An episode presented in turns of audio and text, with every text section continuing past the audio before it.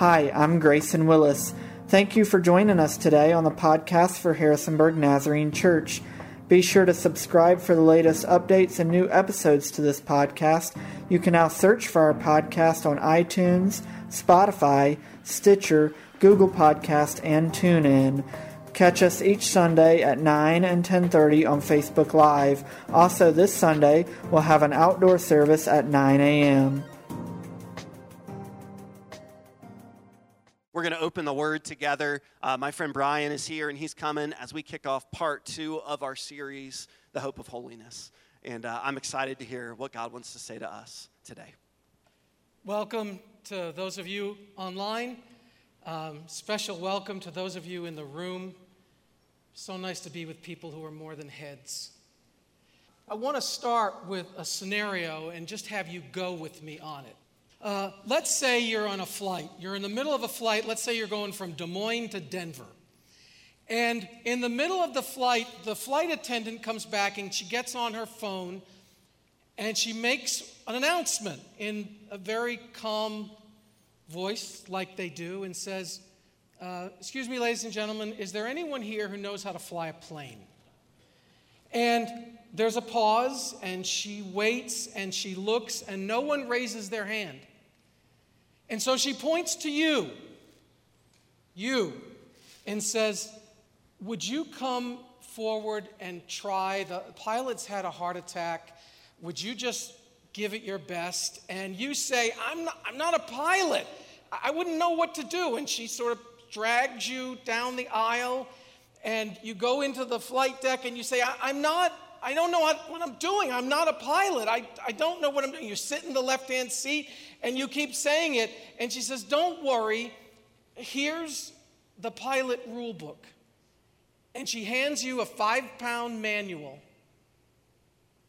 And so you start, and you know, you can feel that you're losing altitude. You're not a pilot, but you know what feels like to go down and you start leafing through the pages of the manual and frantically looking for help. And finally, you say, I, can't do this.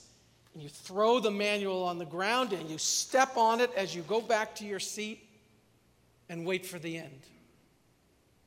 Now, that seems like an odd scenario, especially one to open a message with, but in a strange way, it's an analogy for what the Apostle Paul is teaching us in our core text, Romans 8, 1 through 8.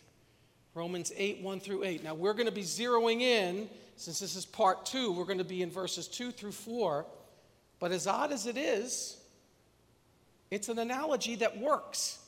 Now, you're probably thinking, well, it's, you know, that's silly. That doesn't happen. It just happens in movies. Actually, it did happen. December 30th, 2014, United 771 between Des Moines and Denver, the middle of the flight, the flight attendant really did come back. And she really did pick up her phone and she said something like, Excuse me, ladies and gentlemen, but does anybody know how to fly the plane? Now, in that, in the real life scenario, by the hand of God, Captain Mark Gongol, who's a bomber pilot in the Air Force, he was on the flight and he raised his hand. And she took him up to the flight deck, and there he found a really nervous first officer who'd never flown that equipment before, never landed in Denver, and asked the flight attendant to make the announcement. And the pilot really did have a heart attack, but they landed the plane safely. The pilot recovered because they had a captain.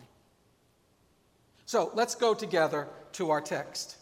Romans 8, 1 through 8. Before we zero in on those verses 2 through 4, I want to read the whole text to keep it in context. Romans 8, 1 through 8. This is the text we're studying in this three part series. Therefore, there is now no condemnation for those who are in Christ Jesus, because, now that's a really important little conjunction right there. Because. Because what Paul is going to describe is the reason why. If you were here last week, Pastor Billy did a marvelous job on 8 1. There's no condemnation for those who are in Christ Jesus. What wonderful news. But now, because Paul is going to explain exactly why we who are in Christ are free from condemnation. Verse 2 Because through Christ Jesus, the law of the Spirit who gives life has set you free from the law of sin and death. Through Christ Jesus, the law of the Spirit who gives life has set you free from the law of sin and death. Paul is introducing now two laws. And the rest of the text is going to be these couplets, comparing and contrasting one law with the other. Verse 3 For what the law was powerless to do because it was weakened by the flesh, God did by sending his own Son in the likeness of sinful flesh to be a sin offering. And so he condemned sin in the flesh in order that the righteous requirement of the law might be fully met in us who do not live according to the flesh, but according to the Spirit. Those who live according to the flesh have their mind set on what the flesh desires, but those who live in accordance with the Spirit have their mind set on what the Spirit desires. The mind governed by the flesh is death, but the mind governed by the Spirit is life and peace. The mind governed by the flesh is hostile to God. It does not submit to the law, nor can it do so. Those who are in the realm of the flesh cannot please God. Okay, that's the big text, a pivotal sequence in one of the most important books in the New Testament. That text is referred to by theologians as the turning point in Romans. That's why we're studying it. So let's dig in now. I said we're going to focus on verses 2 through 4, and that's where we'll be. Because, verse 2, because, again, this is a why. Because through Christ Jesus, the law of the Spirit who gives life has set you free from the law of sin and death. Now, for those who are in Rome, and for those reading and hearing this letter, they'd know what it was meant by the law. The law was the law of Moses, the Ten Commandments, the rules and the practices, the 613 regulations from the Old Testament. They knew what the law was, it was the rule book.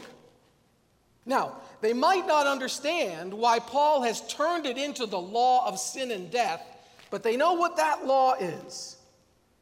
But here Paul brings in a second the law of the Spirit who gives life, and then ties it directly to Jesus. So, for the rest of this message, I'm going to focus on two whys. W H Ys. First, what's the big deal here? Why does Paul make this distinction between these two laws? And the second why is why are things the way they are? Now, I know that's a hugely broad second why, but you'll understand when we get to it. So, first, let's go with the first why. Why does Paul make this distinction between these two laws? What's the point? The law of the Spirit who gives life and the law he calls the law of sin and death. Well, simply, it's because in Rome in 65 AD, there were people preaching and people believing that in order to be saved, in order to know God, in order to be redeemed, you had to obey the law and you had to obey it perfectly, and you had to follow the Jewish customs and practices. That was rife in this time. And Paul is saying, no. A thousand times no. The trouble is, that teaching exists today. It's what you do that gets you saved. You must do certain things to see God. And Paul is preaching against that. In fact, Romans 7 and 8 are themselves couplets. When you have time, go and read Romans 7 all the way through 8. And it is a couplet. Romans 7, the law of sin and death. 31 times in Romans 7, he references the law or a synonym, and one time the Spirit. But then the tide turns in Romans 8, where he mentions the Spirit 18 times by name. So Romans 7 and 8 are these couplet themselves, setting up this idea of the law of sin and death and the law of the Spirit who gives life. This teaching that Paul is preaching against now is maybe more alive than it was then. This notion of doing is everything. Morals are more important than Jesus. I have to be good. We even invented the phrase, for goodness sake, as if goodness saves me. You see it all the time. I'm going to show you a video clip of some young people answering that question How do you know you're going to get to heaven? Listen to the law that's on their mind and in their hearts.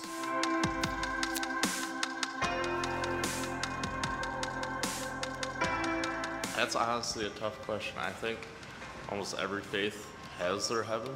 In my opinion, I have it hasn't been determined for me yet, just because I haven't really lived very long. Yes. Uh, I'm a Catholic. I don't think any of us can actually know until we die, I guess. I do believe I'm going to heaven. Um, I grew up in the church. If you believe that you deserve to go to heaven, in a way, if you believe you're, you're honest and good person, that you should. I do think I'm going to heaven because I believe in God. Um, well, I was raised Catholic, so I was raised that as long as you accept Jesus into your heart and you practice basically what you preach, then you go to heaven. I've been saved and I've been baptized, and I go try to go to church every week and read my Bible and stuff. I, I like that idea that it's almost, if God does love everyone, that all his daughters and sons should go to heaven. I can't determine that. So, personally, I don't know if heaven exists. I kind of hope it does. After my decision making lately, I might have some repenting to do, but I definitely think that I'm going to heaven because I'm an overall good guy, good person, you know, um, have a good attitude, and I believe in God, and I go to church every once in a while. Um, I haven't really been to church in a while, but since I have accepted Jesus and I try to live by the Bible, you know, um, not sin as much and just spread the word about Jesus, then yes, I do feel like I'm going to heaven. I can't judge myself in that way, so all I can do is act appropriately and do nice things for other people. I don't know if I'm going to heaven. I think um, maybe if I, the rest of my life, I'm a, I'm a good person, maybe. I don't think this time in my life, deter- well, I don't know, maybe if I die tomorrow. I feel like it's more complicated of a, of a topic than people actually think. You know, it's not just like, oh, if you do think good things, you're going to go to heaven. I don't think it's as easy as that. I think that just, you know, doing good deeds and being a good person that, you know, yeah, I'll probably end up in heaven, hopefully. Hopefully the big guys uh, watching this one right now, you know.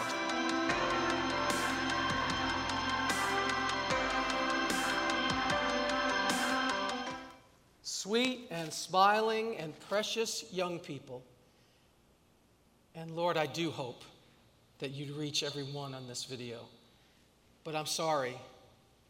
Paul would watch that video if he were here and he would say, That's the law of sin and death. When you are depending on what you can do to be saved. Now, now we look at that video and we kind of giggle and we say, Well, we know better. I mean, we know Ephesians 2 8. It's not by works you're saved, but by faith through Christ. It's not something you do, but a gift of God, lest no one can boast. We know that. But I wonder, do we?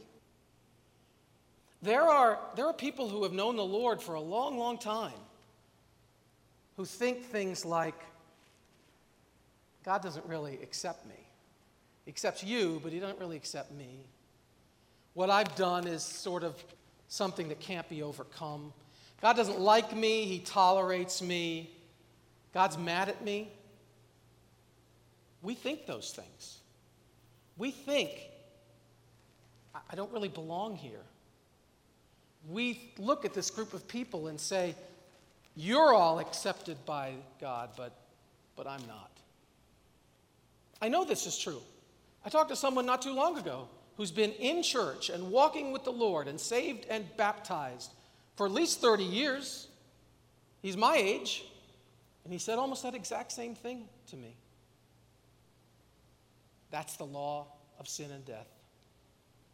A few years back, several years ago, I, I ran into an old friend in a convenience store. And I could tell he was trying to avoid me. Um, not that generally people try to avoid me, but he was trying to avoid me. Um, years ago, before that, I'd been in church with him, and I saw him, caught his eye, struck up a conversation, and, and he was kind of trying to hide his six pack and back toward the cash register and didn't really want to talk to me. And I, very politely, I, I sort of pushed, you know, where are you? And he said, Well, I haven't been in church in a long, long time. I, I feel like I used up all my grace. He started to tell me some of the things he'd been into, but his point was God no longer wants me. I no longer measure up. So I'm just going to live the rest of my life with my six pack and my sorrows. Friends, that's the law of sin and death. I know that's hard. It's a good thing Paul wrote it and not me. Strangely, weirdly, sadly, uh, my friend was killed not too long after I met him in the convenience store. He was murdered, in fact. But with all that said, with all that established, and these two laws, the law of sin and death and the law that gives life, Paul wants you to make sure you don't think for a moment that the problem is with the law. Verse 3 For what the law was powerless to do, because it was weakened by the flesh. Whose flesh? Rhetorical. For what the law was powerless to do because it was weakened by the flesh, God did. The state of sin and death is not because of the law, it's because of us. We couldn't, wouldn't obey. It felt like Adam and Eve were in the Garden of Eden for five minutes and they had one rule and they couldn't, wouldn't obey it. It wasn't the law. Someone wrote, The law is the light that reveals how dirty the room is, not the broom that sweeps it clean. The law is the light that reveals how dirty the room is, not the broom that sweeps it clean. Romans 7 7, Paul says, What shall we say then? Is the law sinful? Certainly not. Nevertheless, I would not have known what sin was had it not been for the law. Then Jesus himself in Matthew 5 17, do not think that I have come to abolish the law or the prophets.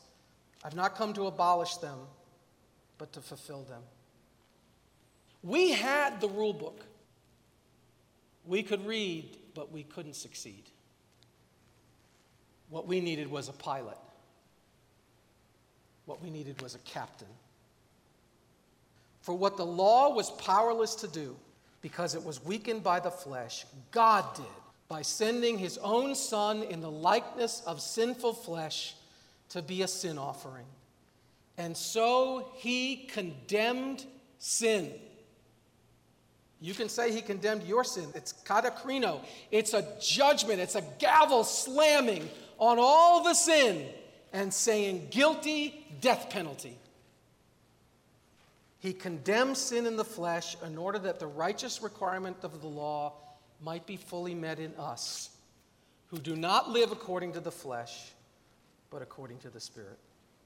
So now, in and through Christ, we can fulfill the requirements of the law. We don't act or do to be accepted. We act or do after we've been accepted to please God. What we could not do, Jesus did. What we could never do, Jesus did, our captain. You know, I love Spurgeon. He writes, The law could not condemn sin so truly and so thoroughly as God did when he condemned sin in the person of Christ. O believer, let not your sins grieve you, however great or however tremendous they may have been.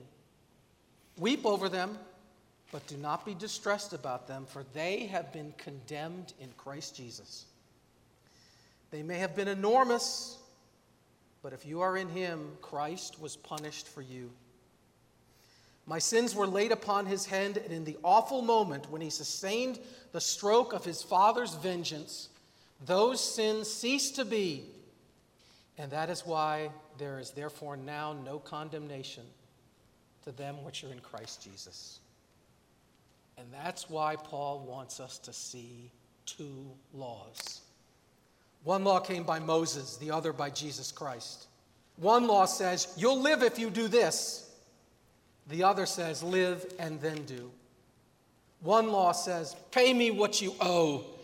The other, I forgive it all.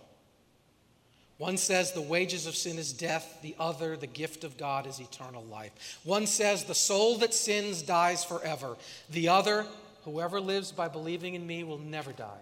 One law demands obedience by the terrors of the law, the other beseeches us by the mercies of God. One law demands holiness, the other provides it.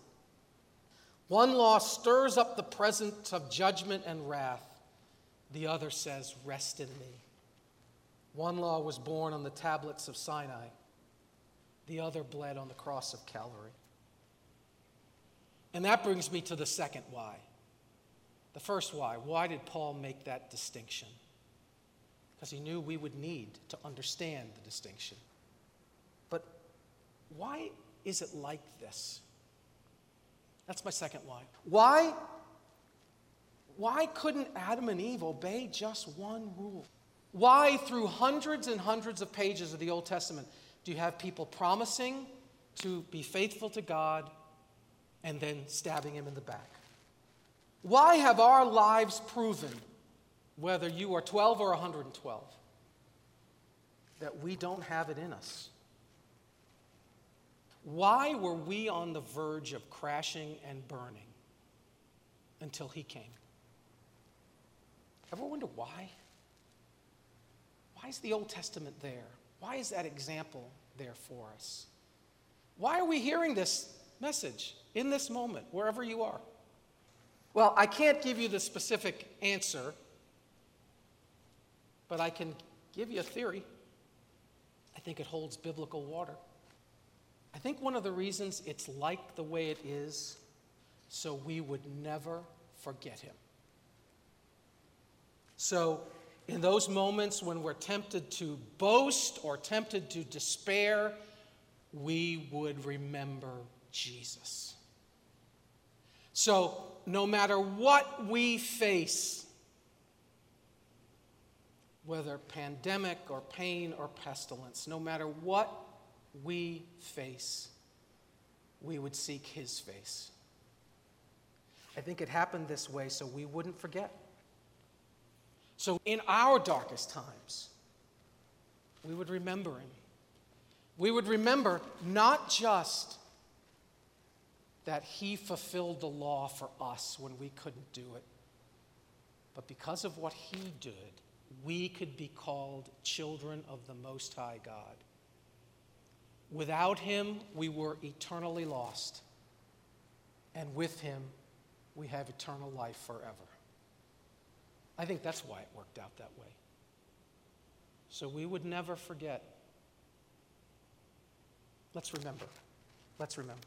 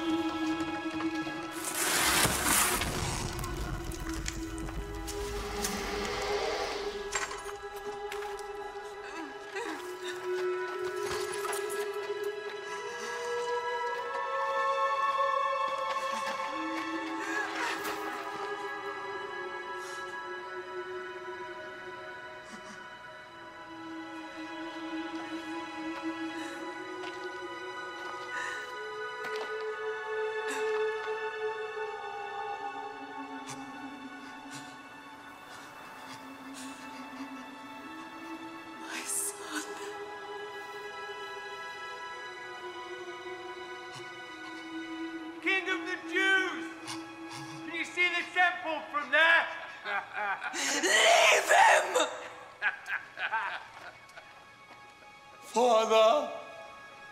Father! Forgive them. For they know not what they do.